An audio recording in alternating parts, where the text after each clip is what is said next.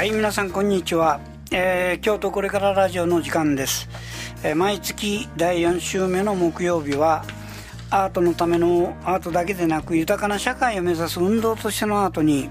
関係する活動をされている方々えー、またアーティストそのものの方たちをお招きしてインタビュー形式でお話しいただく番組です、えー、名付けてアート上段。パーソナリティはいつもの通り石田城でお送りいたします、えー、実は、えー、今日この放送は、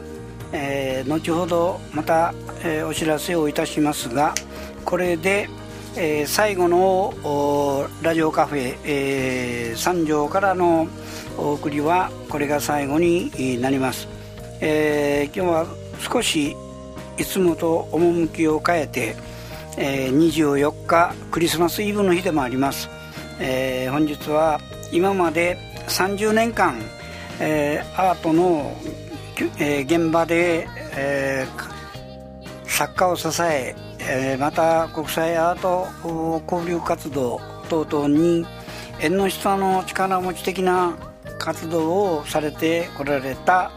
えー、メンバー、えー、所属はアートフォーラム JALFO 初めて、えー、ご紹介をいたしますが私も、えー、主催者の一人であります特定、えー、営利活非営利活動法人京都芸祭交流協会 JALFO のスタッフのメンバーを最後にお招きいたしました。で今日は、えー、順番に、えー、ご紹介しますと、えー、イタリアから京都へ来て、えー、この活動に関わってられる、えー、マリオ。それから、えー、原あ西山、えー、さん。それから、えー、いつもアートインフォメーションですで、えー、におなじみの松原智子さん。そして、えー、パーソナリティ私石田城でお送りをいたします。で今日はうん約この、えー、ラジオカフェで、えー、アートジョーダンという番組名でタイトルで第1回放送をさせていただいたの私に変わりましたのは2014年の4月、えー、そして数えて2020年約7年間、えー、年間12回ということで今日で81回目の回を迎えることになります、えー、81回7年間いうに聞いて改めて非常に私自身感慨深い、えー、気持ちで今日このスタジオに、えー、来て、えー、おります、えー、ご紹介しました皆さんマリオさん西山さん、えー、松原さん、えー、よろしくお願いいたします。はいよろしくお願いします。よろしくお願いします。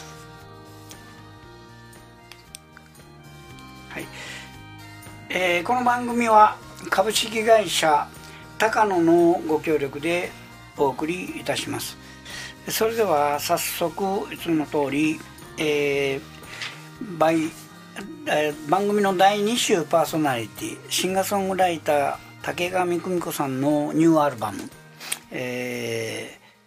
空気振動よりクロスオーバー」ね、これを、えー、京都これからラジオのコレソンでお送りいたします。それではお聴きください。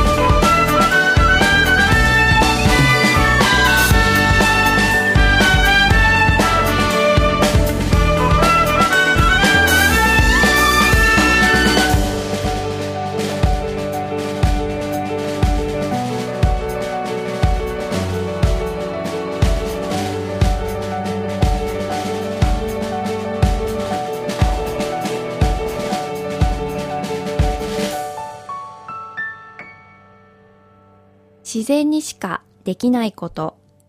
人にしかできないこと、ゴミを心に、株式会社高野。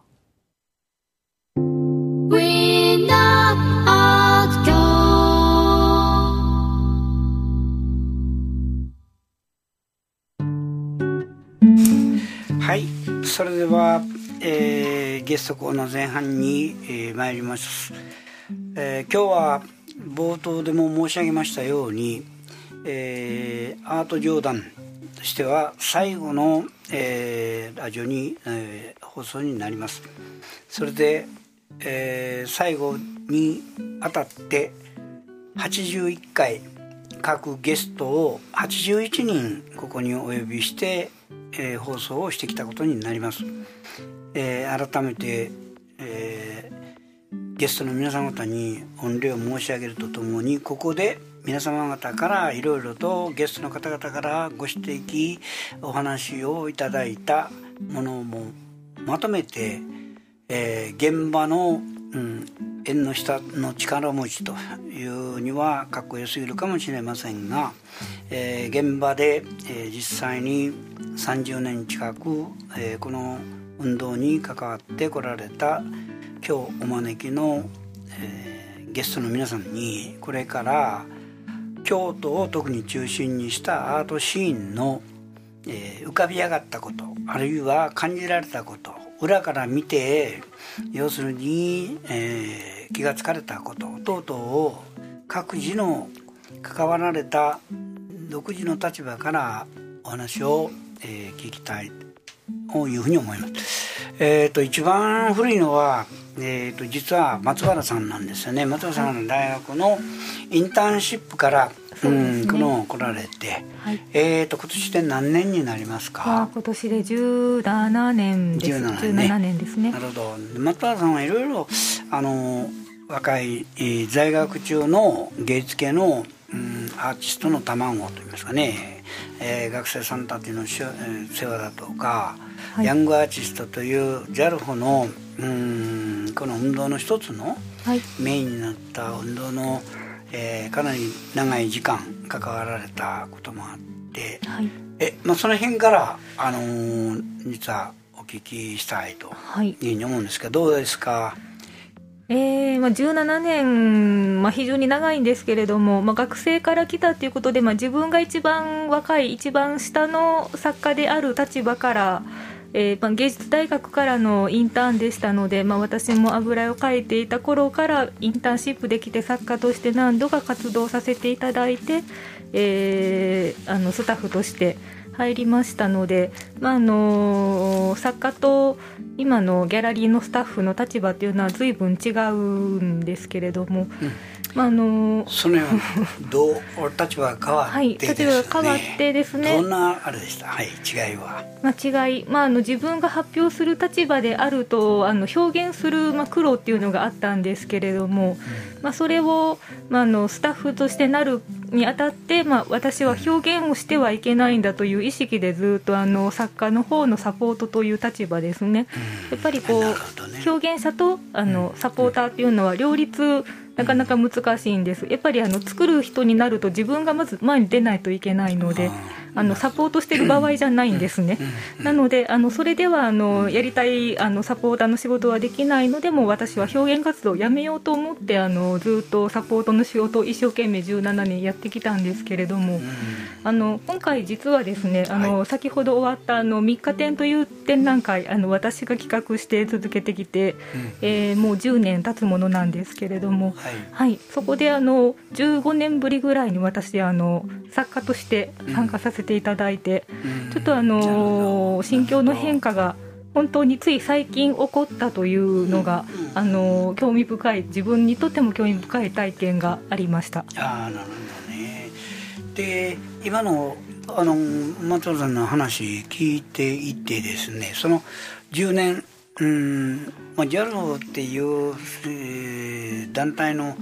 えーイベント、はい。歴には割と年代が重なってるというか、3年とか5年とか10年とかっていうふうな、はい。続いてる一つのあれが10年単位とか5年単位とかっていう長く続いてる展覧会は多いですね,、ですね。その中で3日展っていはい。うコンセプトは何だったんですか、えー、と3日展というのは名前の通りに3日間しかやらない展覧会だったんですけれども、うん。まああの始まったきっかけがあの、うん。学生さんが卒業して、うん。展覧会やる場所がなかったり経験がなかったりお金がなかったりですね、はははそんないろんなないないないの状況を突破するものとして3日間だけあの展覧会できるような環境を作ったらどうだろうっていうことを若い学生さんの仲間たちと一緒に考えて始めたのがもう約9年前のあの3月ですね。その当時のそうですね僕もチラシ見せてもらって、うん。はい。三日坊主も3日過ぎたら、はい。えーですね、それその次にはその30日とか3年とかっていうふうなだんだんその、えー発表活動が日常生活の中でね、はい。うんうん、当たり前の方に日常生活の中に繰り込まれていって芸術系大学を卒業されたあるいは芸術大学で勉強したことが役に立つんではないかみたいなね、えーそんな、えー呼びかけ文章を見たことありますが、そうです。うん、それで10年続けてこられてどうでしたか？そこから実際にそれをなりわいにするような人人あるいはその周辺の仕事うんうん。等々、えーの方というのは誕生しましたか？えーまあ、いろいろですね、あのーまあ、学生さんがあの続けていけるような環境をと思って3日展というのであの3か月ごとに年4回できるので3日坊主もあの続けたらプロになれるのではというコンセプトだったんですけれども、まあ、34年ぐらい経ってきたらですね、はい。あの若手だけじゃなくてあの中年後年のあの作家の方たちがあの若い人たちが何か面白いことやってるぞっていうことであの参加してこられてあの交流の場が生まれることになったんですね。現在年だ年齢的にはどうですか？若い年齢はですね今一番若かったので17歳の高校生。で一番高齢だったのが80歳の、うでしたか。方ですね、まあ、年齢は毎年更新されていってますのでまだまだ。現在どのあれはどうですか、最低は何歳ですか？何歳ぐらい、えー、と前回の今終わった展示の状況では、まあ、20代前半の方があおられたのが若かったですね。なるほど。年どう高齢者っていうのは？ご高齢の方ではそうですね。70代がはいお二人ほどおられましたね、そうですか。はい。うんね。変わりました。あなんかえっ、と会場で僕もあの見せてもらった経歴見ると、えー通信教育をはい。70だと高齢者の方が勉強しながらっていう方もおられましたね。そうですね。京都はあの、うん造形今名前変わりましたけど、ん。造形大学の方が通信されてますので、割とあのげ年齢にかかわらずこう芸術を学ぶ人が多いですので、うん。そういう方があの展示の面白いところであの参加してくださってますね。ねえー、とその次にあのあれですね、えー長い時間をやってこられたのがマリオさんですけれども、えー実際にこのあれに JAL に関わられて、うんうんはい。どうですか？どれぐらい何年ぐらい？まあそうですね。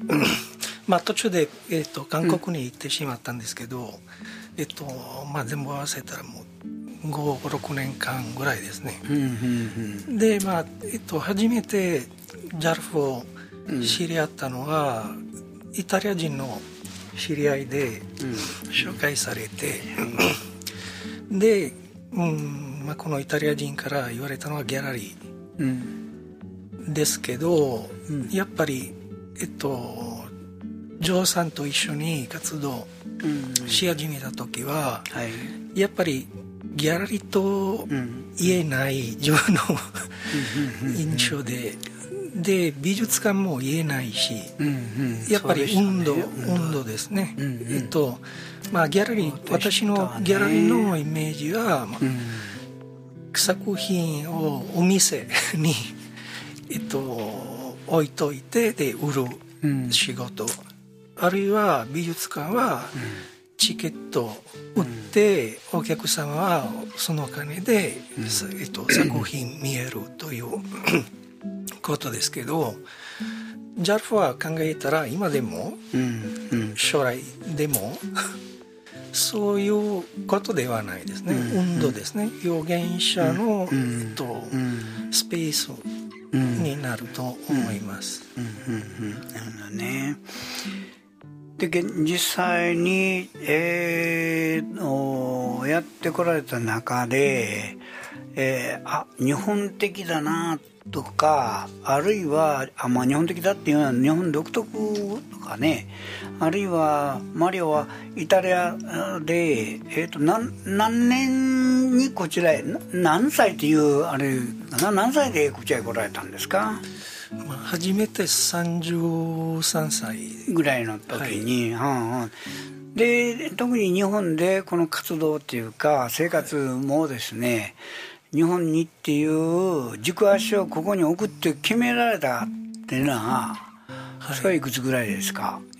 まあその時、えっいくいくつぐらいというかそのきっかけになったことも含めて。最初はまあイタリアでコンピュータはい。ープログラミングの仕事で、なるほど。あの仕事はまあうん。面白かったけど、うん。一応、えっと、ああの時の社長と話して、あじゃあうん。うん。3ヶ月6ヶ月ぐらい休んで日本に行ってみたいということで。で結局もう、えっと、仕事完全に辞めて。あー今のお話はですねあのヨーロッパでよく聞く話ですと勤めててそこの、うんオーナーだとか社長だとかそういう上席の人がちょっと社員なりスタッフが勉強したいって言ったらそれはある程度割と日本だったら絶対やめていけとかあのかなり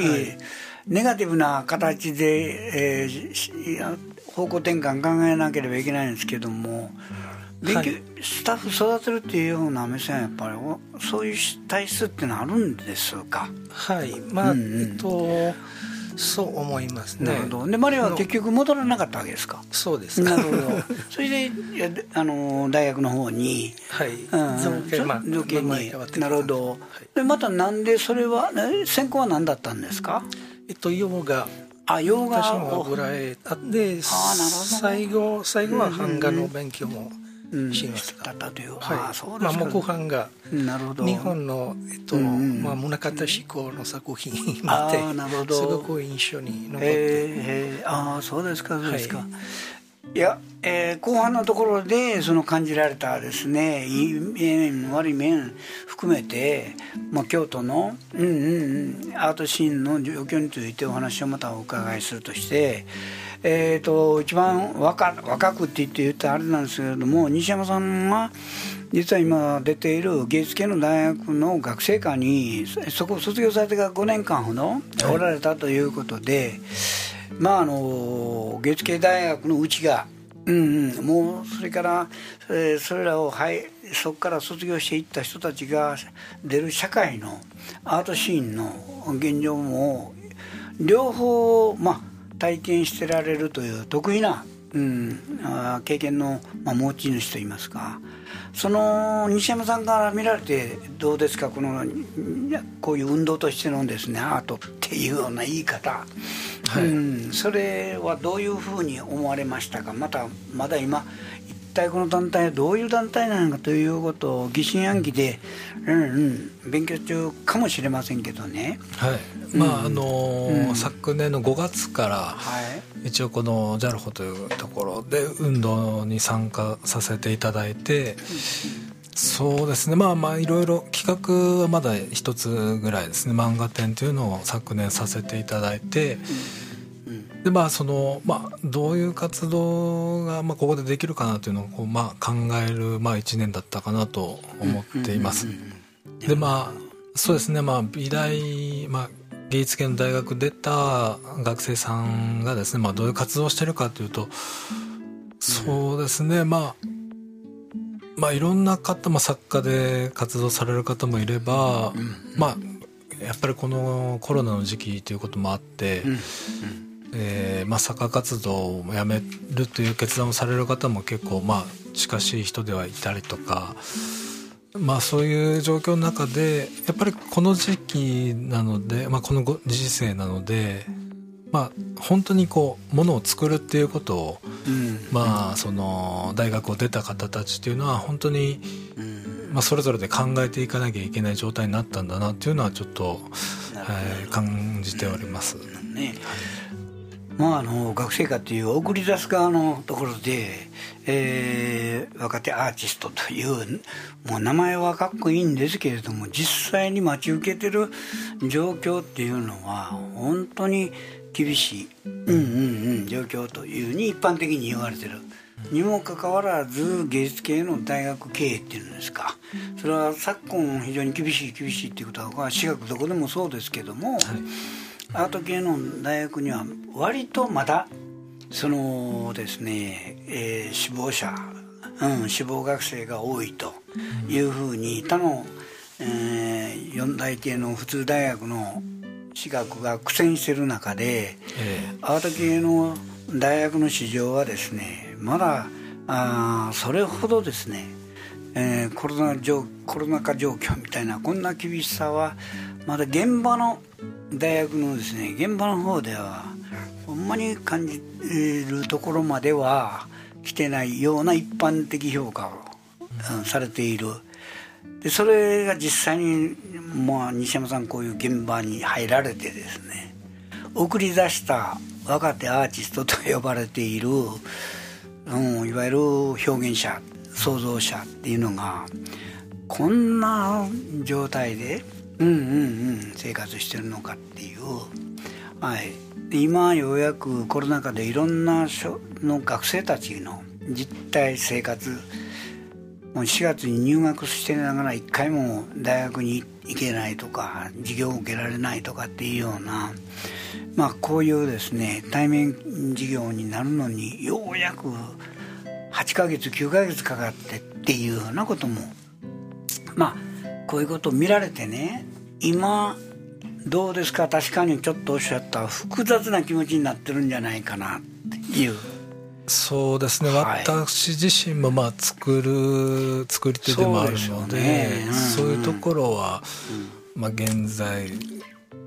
どういうふうにみんな作っていってるんだろうかということも考えたりはするんですけども、うん。はい。うんうん、そうですね。そうですかまあそれらも、えー、特にやっぱり松原さんや、えー、マリオさんやですねとはまた違うね、うん、アート京都だけに限らずこのアートシーン。日本のアートシーンのですねあり方なりに対して、えー、違う別資格からの意見があるかなっていうふうに思うんですけども、はい、まあ一応人渡りですね皆さんのご意見聞いたところで本来ならここで実はあのー、あれなんですね。えーと、この番組が今日81回をもってスタジオが変わります、えー、そんなこともあって今日は次の新しい、えー、アート担当される番組のですね門出もあってえー、我々の方から「送る言葉」というテーマ、えー、の海援隊のね、えー、CD を流してもらおうと思ってたんですけどもちょっとじょもう時間も切迫してきてできるだけお話たくさん聞きたいというふうに思いますので。ここでこのままゲストコーナーの後半に参りたいというふうに思います。そこでまず今度は順番をちょっと変えてえーとマリオの方から。うんうん。はい、と先ほどのですね今度は厳しい、うん、現現状に対して希望も含めて自分も、えー、こういうふうに努力したいというようなことも含めてお話ちょっとしてくれますか？はい。まあえっとコロナコロナ、えっと、の影響はかなり感じてますね。日常で。あんまりお客さんは、えっと、来てくれないし ちょっと厳しい状況になってで作家たちもなかなかお客さんは来ないから 見せたくない。あるいはまあ作る勇気がなくなるかもしれないしちょっと厳しい感じがするんで、うん、で多分将来で、まあ、コロナ治したら一番いいけど元の状況になるのは難しいかもしれないですね。でそのこの間まあ欠点ばかりではなくえっと新しいえっと場所生まれたと思いますけどそれはえっと前回の3日展でも使っていた Zoom とい。うミーティングインターネットを使って、えっと、みんな集ま集まってでそこで、えっと、作品発表できることでであとはこちらも、えっと、来年、まあ、1月になると思いますけどオンラインショップまあえっと作家を支援する、えっと、目的で作家は海外でも売れるように作品を売れるように、えー頑張っています。なるほどね。うんうんうん、でやっぱりコロナには功罪や否かっていうか結局、えープラスの面とマイナスの面がやっぱコロナで我々初期の段階は克服するとか撲滅するとかっていうような形でのコロナの対応をこうよ、えーマスコミ等々も取り上げて我々もそういう視点からいつこれが収まるのかっていうことはいつうん撲滅できるのかっていうことだったけどもそれがあるところからこのコロナっていうのはかつてのペストとあらゆるですね伝染病と同じように強制をしていくしかないと。いわゆるこの、えー撲滅っていうのはありえないという、そういう形が言われだして、えーコロナといかに付き合うかというようなことの視点も言われだしたっていうところからだんだん我々自身の考え方もね後ろ向きのいついつこれが撲滅されるかいつ克服されるかという時期いつになったらというそういう発想でずっとあらゆる活動があのネガティブになっていくというっていうことがあったと思うんですね。それがあるところから、まあ、あなたが言った今一つのプラスの功罪として、まあ、このアートの面で言えば建物が必要であるかどうかというと。それからそういう空間っていうものが莫大な金をかけて箱を作るっていうことの意味それが問われ出したっていうこと。特に今回やるのその取り組みを見てると Zoom それからオンラインそれからその、えーあれですねオンラインショップオンライン展示っていう特に2回か3回3日展でやられましたね。あれ見てて実際に人を呼んでこなくってもあれを見た作家もあこのところで左へ行ってくださいもうちょっと後ろ見せてくださいとかっていうようなことで、実際にあれだったら全世界的形で京都のいわゆるスペースは2畳3畳ぐらいの小さなスペースで世界発信ができるというはい。ことが可能として考えました。それで今日、えーちょっとこの番組に、えーえー来るまでにですね参加者の人から聞いたのはさあ次の問題はあれを見てて作家出品作家にどういう形で還元されるか作品がその売れる売れないということですね。それはまあ今まで我々の仕事ではないっていうか我々は紹介する方というふうに NPO の団運動としてはそういう形でずっと来ましたけれども今日聞かれた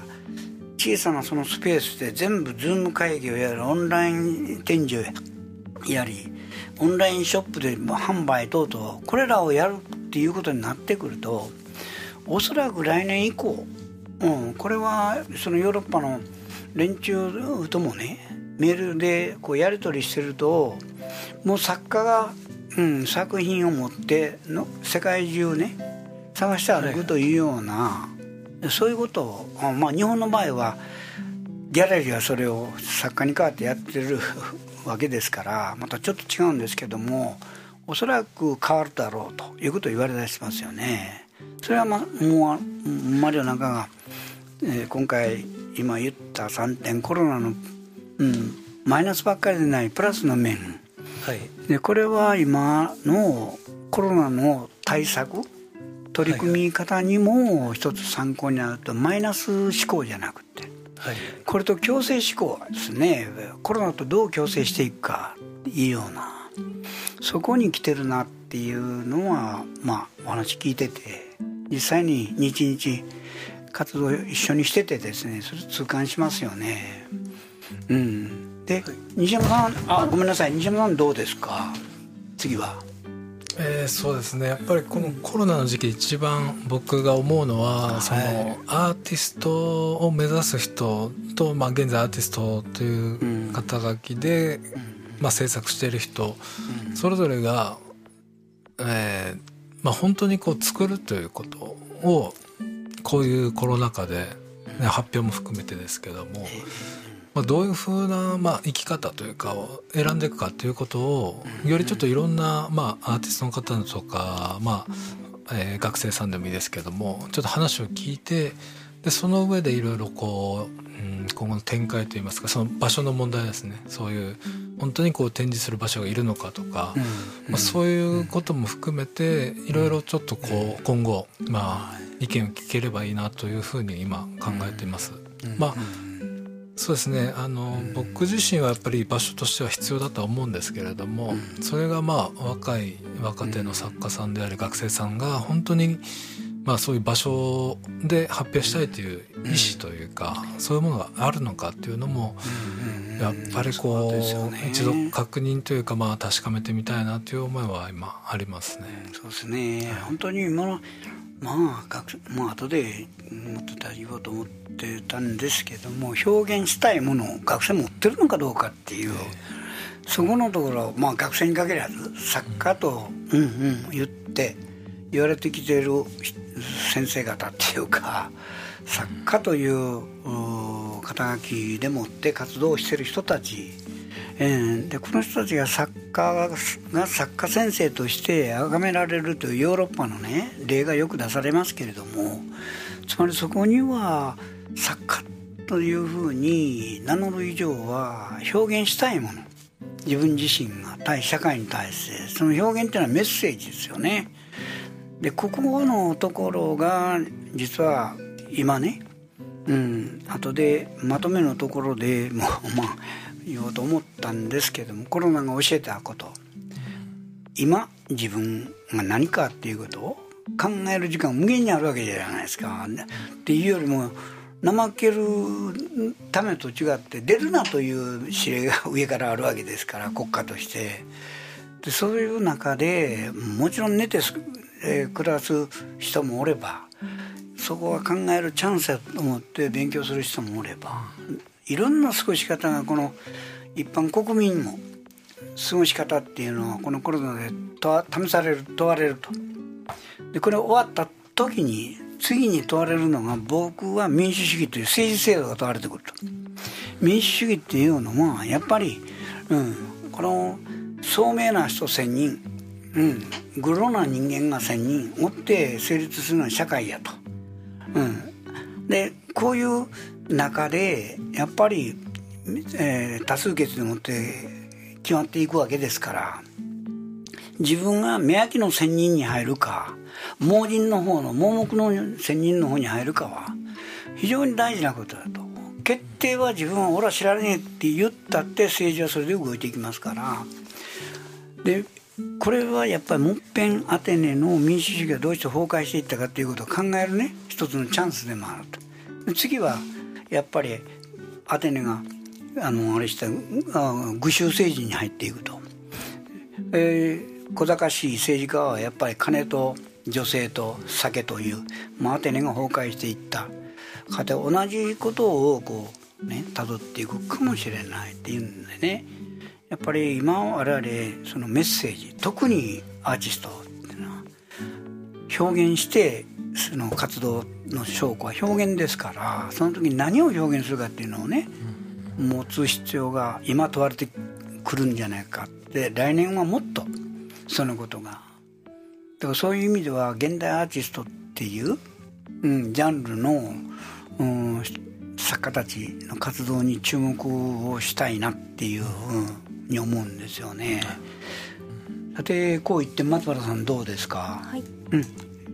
と今までの活動なんかあなたはまたちょっと違うね。女性女性作家の人たちっていうか特に女性も男性も、ああまり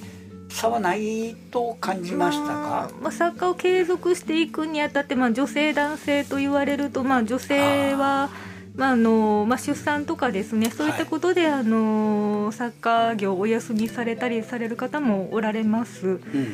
けれども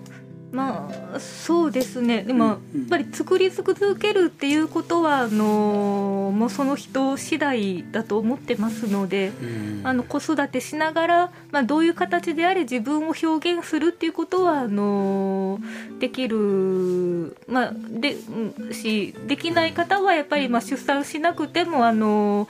絵を続けることはできなかったりしますので、うん。まあ、人それぞれですね。あの女性男性っていうのはあの私はあまり大きく区切りたくないなと思います。うんうんうんでやっぱりだけど、えー女性には女性にしかできない、まあ、そうですね、はい。それはもちろんあります。ね。そうですね。でここで問われてくるの今おっしゃったやっぱり命を生み出す出産だとかそういったようなねものに対して、ますます民主主義っていうことを先ほど言いましたけれども、男女同権男女平等っていうですね、はい。背景に男女平等雇用というはい。同権雇用と、そういうのは男性も子育て、はい。うん、こういう、えー、と今日僕ここに来る時にあのラジオの、えーラジオちょっと聞いてたら、はい。来年からうんと男性にもうんうん。出産介助なんか有給休暇ですか。ああいいですね。それはが、えーえー閣議決定してうん。国会に提出されるみたいな話ありましたけどね、まあ、そういうふうな、うん。うんうん社会制度の、うんこの、えー取り決めっていうのがね、いはい。必要になってくると。ただ僕らが気をつけとかんといけないのは制度に。はい。制度のその要求によって自分自身の人間として甘えううんん、なん全てがその今まあ、日本はよく社会資本主義っていう言われ方しています、はい。うん、だから日本型社社会主義みたいな日本型資本主義みたいな、はい。えーそれはやっぱり我々国民に非常に問われているということを、まあ、僕なんかはこの年ですからもう、えーやっぱりねもう余命いくばくもないと言うてもいいぐらいのはい。人生、えーここまで来るとねやっぱり若い人というよりも自分自身の若い時代まであの遡ってね、うん、何をしてきたかっていうことを自分にそこの目線から若い人たちにこうしてほしいという、うん、今の若い人がダメというんじゃなくってこういう我々やらやれなくってん。年寄りになってしまったという、はい。そこからのメッセージっていうね、うん、これが必要だなっていうことを感じた次第です。特に皆さんのいろいろなまあ時間いつもこの番組最後になって思うんですけどももうちょっとあったらもっとみんな本音がいると。もう一言ずつどうせ1分と言ったらどうせ1分ずつ好きに言ってくださいと。なかなか難しいんですけど。いや言いたいことがねいっぱいいっぱいあいやいやりますねそうですよ。その中で一番いうのはあでもそうですね、ん。まあ、あのさっきありました表現したいものはあるのかというようなちょっと私メモ取ったんですけれども、はい。あの作家としていやうん本当にそうだと思います、まあ、うん表現する、まあ、あのお母さんになってあのこう作家活動をやめる人もいますけれども、まあ、あのやめてなくても表現したいものがあるのかですね。自分というものをあの持って生活していることがまずあの作家として一人の人間としてうんうんあのーあるものだと思います。はい。なので、まああの作ってなくても自分のうん。自分であるということがまずあの大事だと思いますので、うん。まああの展覧会活動をしてなかったら私は作家じゃないじゃなくって、うん。あの自分を表現していたらあの形にならなくても、まあ、子供がそういうふうに育っていくにしてもあの作家であると思います。なるほどはいそうあってほしいなと思ってます。あとどうですか？ラスト1分ずつ。まあ、1分ずつと言ったら、えっと、作家たちの、うん。私含めて、はい。作家たちの頼みですけど、うんうんえっと、展覧会する時はもう少し自分の作品を、えっと、発表発表する時は、えっと、知り合いとか、まあ、家族はもちろんだけど、友達知り合いでもいっぱい誘ってください。まあこのコロナでズームでもいいけどなるほどね。いっぱい誘ってください、なるほど。そうですよね。表現者っていうのは見てもらうっていう。そうですね。そうですよね。だから、うん、そこのところは一つね大変大事なコロナが教えたことですね、えはいわかりました。西山さん最後にどうですか？僕先ほどまあ言ったことがあの大体あの全てといいますかやっぱりこうこの時代でやって、このアートっていうものが本当に、まあ必要であればそれなりの形で残るだろうしその、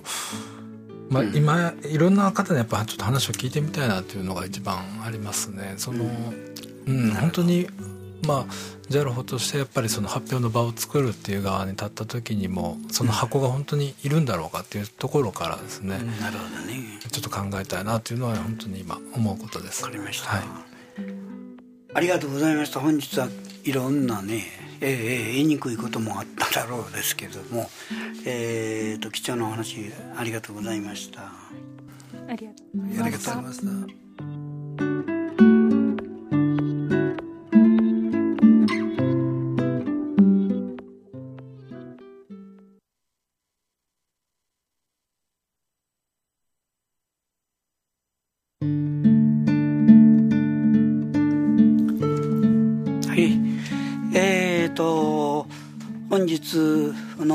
タビュー内容を、えー聞きえー聞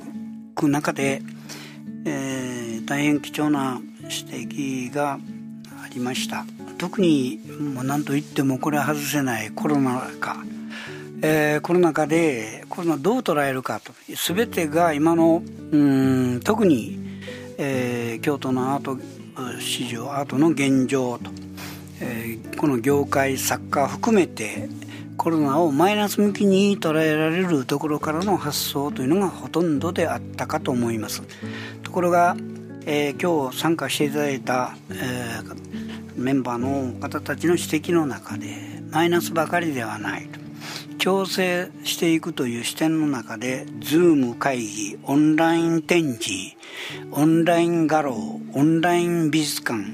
そしてオンラインショップというこういう新しい取り組みの可能性というものの提案がありました。で私個人としましては話を聞いていてやはりここでもう一度、うん、考え直す時に来てるのではないかというのは一つは大学関係者特にアートとジャンルの芸術系大学それから、えーこの我々も含めて、えー作家を扱う作品を扱う画廊美術館、えーアート関係機関のメンバー。そしてもう一つはマスコミ機関。特にマスコミの記者たちにはぜひ聞いてほしいと。それはあなた方が自分の足で自転車で各画廊を回って作家を見つけてくださいと。画廊なり美術館なり機関の方から、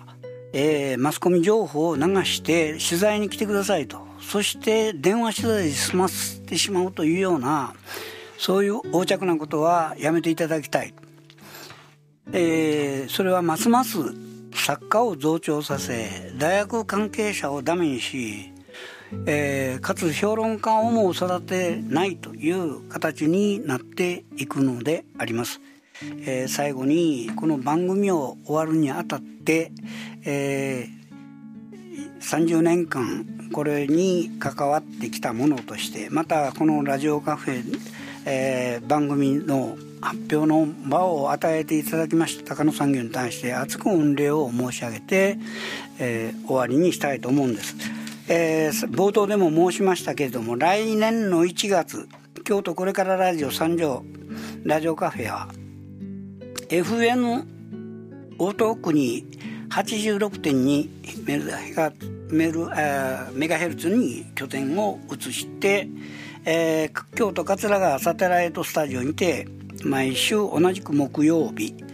えー今度は時間が5時よりの生放送になります、えー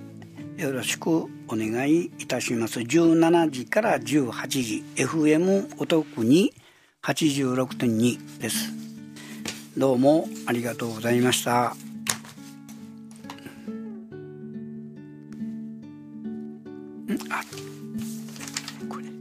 えーこの番組は株式会社高野の協力でお送りいたしました。